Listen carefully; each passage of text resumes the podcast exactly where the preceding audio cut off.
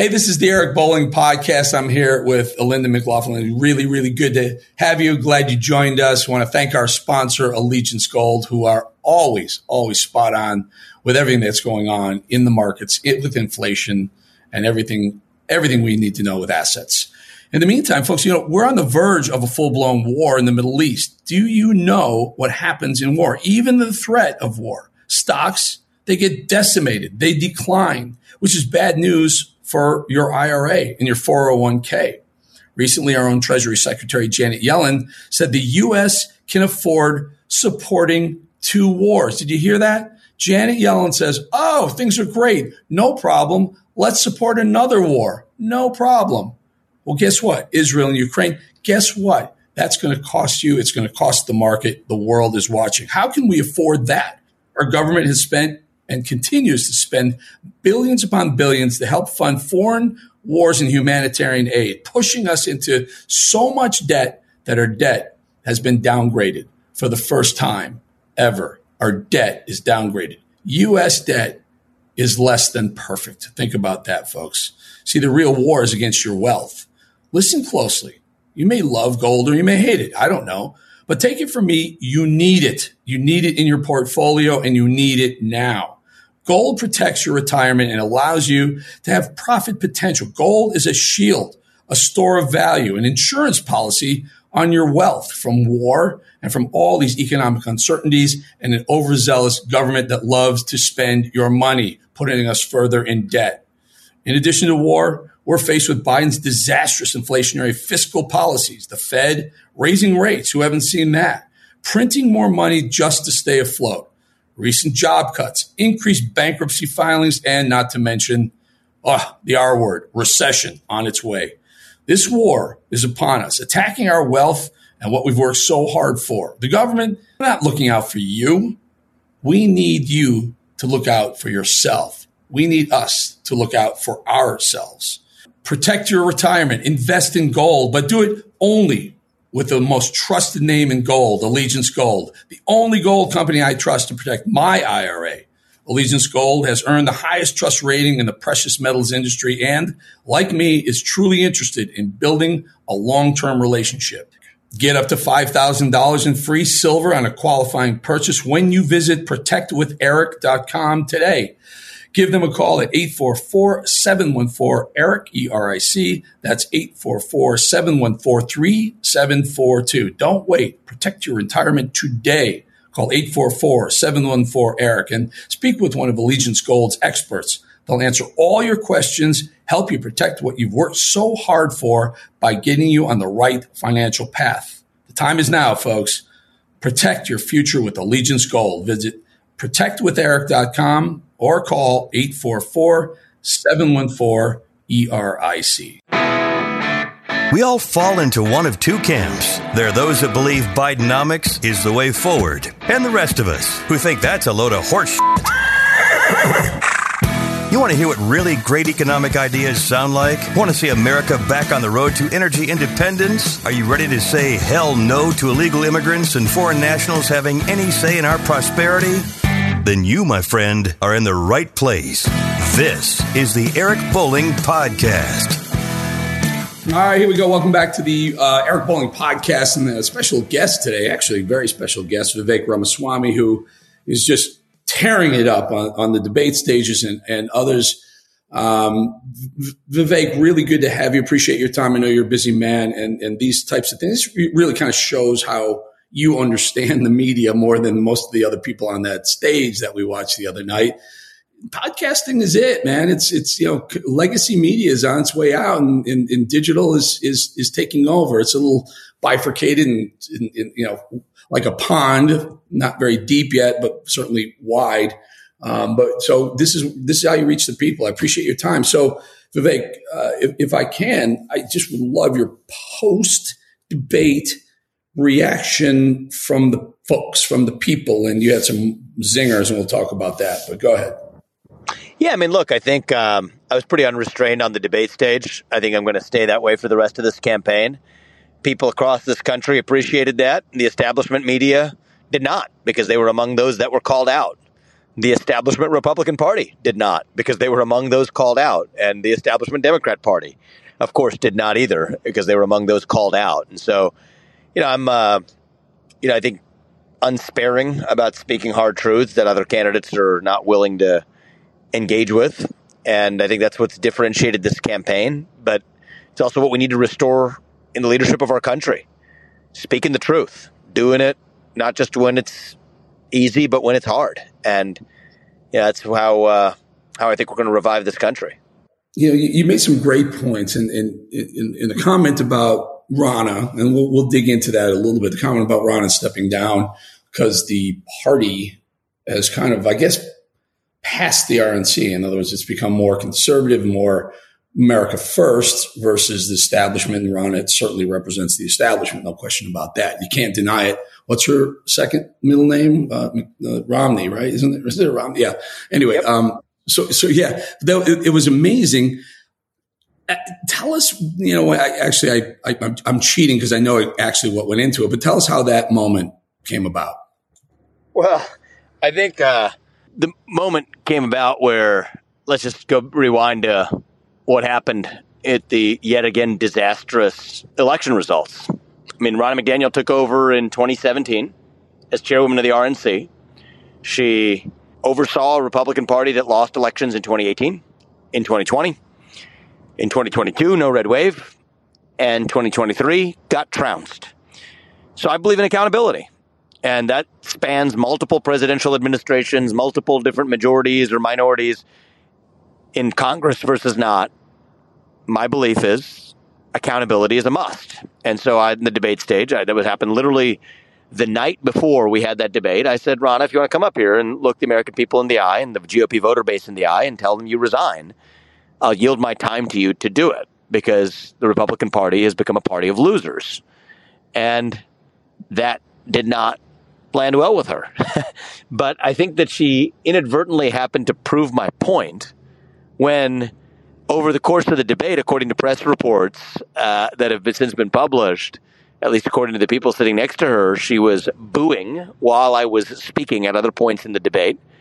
It's an interesting thing for a supposedly neutral arbiter, a chairwoman of a party, to be able to be doing during a supposedly neutral platform of hosting those Republican debates said to others in the area that I would not get another cent of RNC money, almost proving my point about the corruption, which is the fact that if you're a fiduciary of other people's money, that you are using a personal vendetta as a deciding factor for who does and doesn't get the RNC's funding. And then I think, you know, shamelessly the next day, I mean, this one I can just factually tell you is false and public records verifiable. Uh, you know, I did not. She says she said Vivek voted for Obama. No, I did not. I never in my life have. It's ridiculous. And she went on national TV right after she said she's not going to get another cent of funding from the RNC, and right after she is booing while I'm speaking. That's of I would say a dereliction of your duty and proves my exact point about the problem of the cancer within the Republican Party, which has become a party of losers. And, you know, probably wasting too much time talking about one individual because that's not even the point. The point is that the swamp doesn't just exist in government; it exists well, in our well, political parties. We'll, we'll, expand it out, but let's stay on it for a minute because it, it's relevant. I remember I was sitting in the seat. I was sitting in O'Reilly's seat, and he was he was out, and I was hosting, and this went down with Trump. Trump was, you know, it was Reince Priebus at the head of the RNC. It was Sean Spicer, who was his comms director, and they hated Trump. They basically said the same thing to Trump that that Ronna uh, allegedly said about you and to you that you weren't going to get any financial support, but they also said he wasn't going to get any of the infrastructure. I mean, maybe the folks don't understand this. Money's one thing, but if you have money, it's not the only thing. One of the more valuable assets that the RNC has are, are its email lists and its lists and its phone lists. And, and if they're not going to share that with Vivek Ramaswamy equally or fairly, equitably, how is it representing the right of center? It, it, it, it can't. Am I right? Yeah, I mean, I think the party's out of touch with its base. I mean, that's the real problem. They're living in a la la land that is not reality. I mean, we've become accustomed to an, a, a repeated acceptable outcome of losing is not doing the basic kinds of infrastructural things we need in order to succeed to win in the way Democrats are, not competing to win on the axes of how elections are actually being run. And I think it's living in a la la land, wishing for Nikki Haley, Dick Cheney 2.0 politicians that the donor class that funds the Republican Party is now trying to prop up as their candidate, when in reality, the base of our party, and, and I think of a broader base of our country, wants leaders who are interested in advancing the interests of Americans, not the interests of some nebulous country on the other side of the world that we're going to send trillions of dollars and thousands of our sons and daughters to go fight for. That I think is actually a deeper disconnect in the Republican Party, but the Republican establishment, including the RNC itself, is badly out of touch with that mm-hmm. reality. Not only that, Vivek, I, I you know, the, when when when Dobbs came up at the Supreme Court, when abortion came up at the Supreme Court, it's clear to me that the RNC at that moment could have been preparing for the fallout that would happen with a win at the Supreme Court level on abortion, and instead they were caught flat-footed. Whereas the left or the the uh, pro-choice people were ready, and they they mobilized immediately, immediately calling you know Republicans you know disgusting and they hate women and blah blah blah, and they and they beat the conserv. I don't think the conservative. I'm sure say conservative. I don't think the Republican Party has still to this day put together a a response to that. I mean, I, I, you know, you can tell us where you stand on it, but, but I'm, I'm more concerned why the Republican Party has lost all these elections that you point out. And I think a lot of them are because of that issue, that one issue. Yeah, I, I, mean, I do think so, but I think that some of this is a messaging problem. Some of it's a substance issue where we have to also stand for policy prescriptions that stand for, you know, a new idea that I raised on that debate stage that no one else has raised is greater sexual responsibility for men. Put it in the law require men to assume greater responsibility for the care of their children financially and even non-financially to have to have the obligation to raise the children if a woman decides that's what her decision is at the time of birth of the child those are ideas that we in the pro-life movement can actually embrace and I think so, so that, can I, can I ask you, Vivek, are you are you straight up pro-life, and where is there a time, you know, abortion up to a certain time? Where where do you stand on it? Well, I, I, believe I'm running for. I mean, I'm running for U.S. president, and I don't believe the federal government should be legislating here. I'm different than the other candidates because the Constitution doesn't give the federal government that authority. I'm a Tenth Amendment absolutist, and I think that that itself helps embrace a constitutional principle of federalism that prevents us from dividing the country at the federal level over this. And then at the state level, I favor added policies that allow for paths to access contraception, adoption, childcare, and you know, I think this codification in the law of greater sexual responsibility for men is a lever we have not yet even touched in our pro-life movement that I think helps a lot. And different states need to decide what is the right answer for them. And I would vote for, you know, as strong of a pro-life position as we're able to get in whatever state I live in but this is a matter for the states and to the people. So that's where I land. That's music to so many people's ears. I'm as a straight up libertarian, staunch libertarian. That that's that's what the Republican Party needs to find that message. Send it to the states. It's a it's an easy answer and it's real. If you don't like what's going on in your state, so it yeah, exists go, for a reason. It's in our Constitution. Correct. Our founding fathers knew what they were doing. Vivek, let's talk a little. Uh, and one, one analogy there, just to bring that home for people, is murder laws exist at the state level. That's where m- murder laws really are. There's not real standard federal murder laws. Well, if murder laws are at the state level and you believe abortion's murder, then be consistent with it and have it regulated at the state. The states. Uh, there's so many so many laws that are federal laws that are ignored by states, and, and there's no enforcement of it. This this becomes a political issue, not an abortion issue, not a, not a, a, a care of moms, potential moms. It's more about politics unfortunately. Um, I, our time is limited, so I want to move on to one. I guess it's it's the other hot button issue. Um, again, libertarian, uh, Ukraine, and then let's do Israel. Let's start with Ukraine. Yeah, Ukraine is a corrupt nation in Eastern Europe that is not a NATO member, and it is mystifying to me. Well, I, I think I know some of the cynical causes for why, but apart from corruption, it is mystifying why the U.S. taxpayer is being asked to fork over hundreds of billions of dollars to a corrupt Eastern European nation that does not advance American interests so that some Ukrainian kleptocrat can buy a bigger house. That's exactly what's happening right now. Let, let, and, let, me, just, even, let, me, just stop here. Do, do you notice? Have you see Pete Buttigieg went to Ukraine yesterday and is shaking hands with Zelensky, also meeting with Alexander Soros. Now, a lot of a lot of speculation there, but if you if you do realize that money is going to Ukraine, and all of a sudden Soros is somehow involved in in in, in accessing it, or at least butting up to Zelensky, and then you have American politicians. I think Chris Christie went there um, also shaking hands. It really it begs the question: Why and what's going on there? Why did they? Why does Pete Buttigieg need to be in Ukraine? I mean, the Secretary of Transportation, who can't take care of infrastructure in this country, is somehow paying more attention to actually the infrastructure of Ukraine, and I, I think it's offensive. And, and this idea that somehow it's actually going to be in America's national interest to fight this battle of good versus evil assumes that it's even a battle of good versus evil. I mean, Ukraine is a corrupt country that has banned 11 opposition parties. It has consolidated all media into one state TV media arm. It's banned the Ukrainian Orthodox Church, the largest Christian denomination in Ukraine. Ask conservatives across this country do you want your taxpayer dollars to be used to ban Christianity?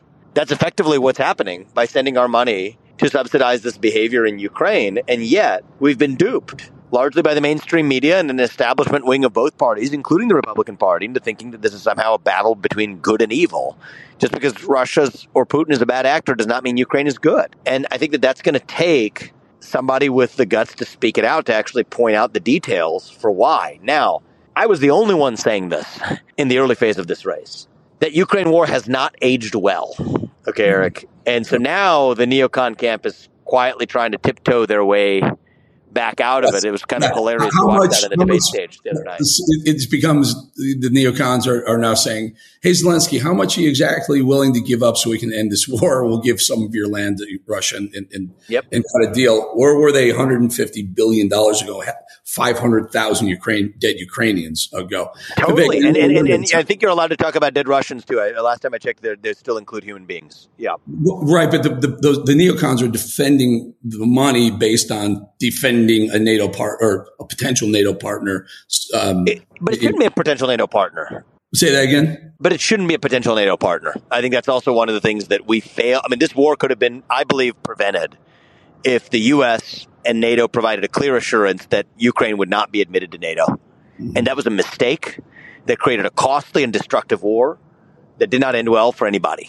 And and that's really the truth of where this stands right now. So I, I favor a peace deal there and call the loss a loss of resources, but don't lose any more and move right. on from this destructive war that does not advance American interests. Jump to the Middle East, Vivek, if you don't mind, because it's it's almost a similar situation, good versus evil, and somehow somehow the American, um, I don't know, political leftist, political soy boy and girl set has figured out, has, has devised a, a way to make this racial. Like somehow uh, Palestinians, Gazans, forget Hamas, even that uh, Gazans are minorities, are people of color, and Israelis are somehow white privileged. And it, it's, it's, it blows my mind that they've somehow figured out a way to, to convince these young people that it's a race, it's a race war.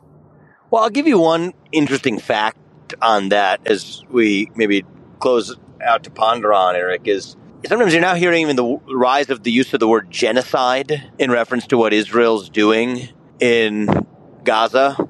Genocide refers to the elimination of a race of people. So if you're going to, if, if, you know, the left is going to present a lot of this in racialized terms, let's look at it through genocide as a racialized term. It refers to the elimination of a race of people systematically. Well, 20% of Israel's population is actually Palestinian. Right. It's higher than the black population in the U.S., it's higher than the Hispanic population in the U.S. And the unspoken truth is that there's probably nowhere on God's green earth that Palestinians live a higher quality of life with greater civil liberties than in Israel itself. Right. And so I do reject this narrative that of you know forget the word genocide, but even creating a false moral equivalence between what Israel is doing to defend itself versus what Hamas did as a terrorist attacking Israel.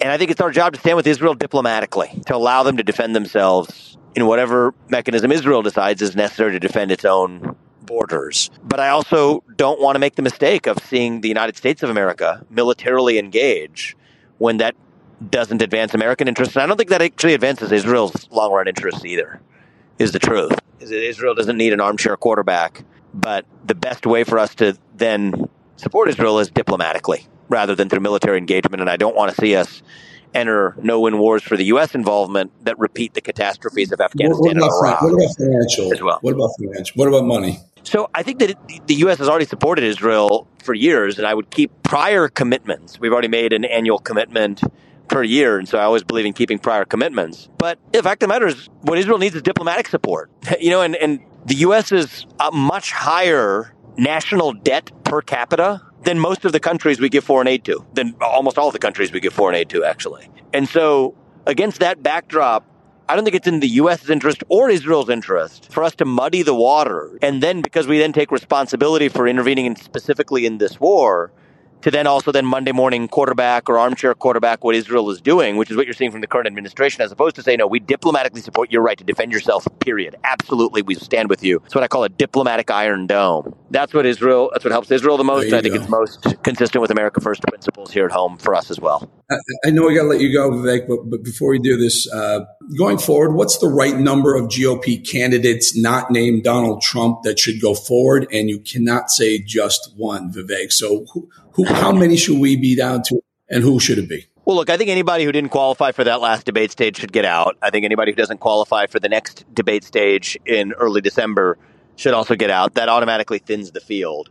But I do think it's going to come down to the two America First candidates in this race. That's Donald Trump and myself. And I think the choice for voters will be do you want a president from the prior generation who has experience, or do you want a president who's an America First leader from the next generation to reach the new generation of Americans? And that's what I uniquely bring to the table that nobody else does. And I think that that's what's going to be required personally to really revive this country. And I think I'm the only candidate in this race who can reach that next generation in the way that I do. All right. Well, you're, a busy man. We really appreciate your time, Vivek Ramaswamy. Good luck, my friend. And uh, we'll talk to you again soon. Thank you. Thank you. Take care, man. Bye.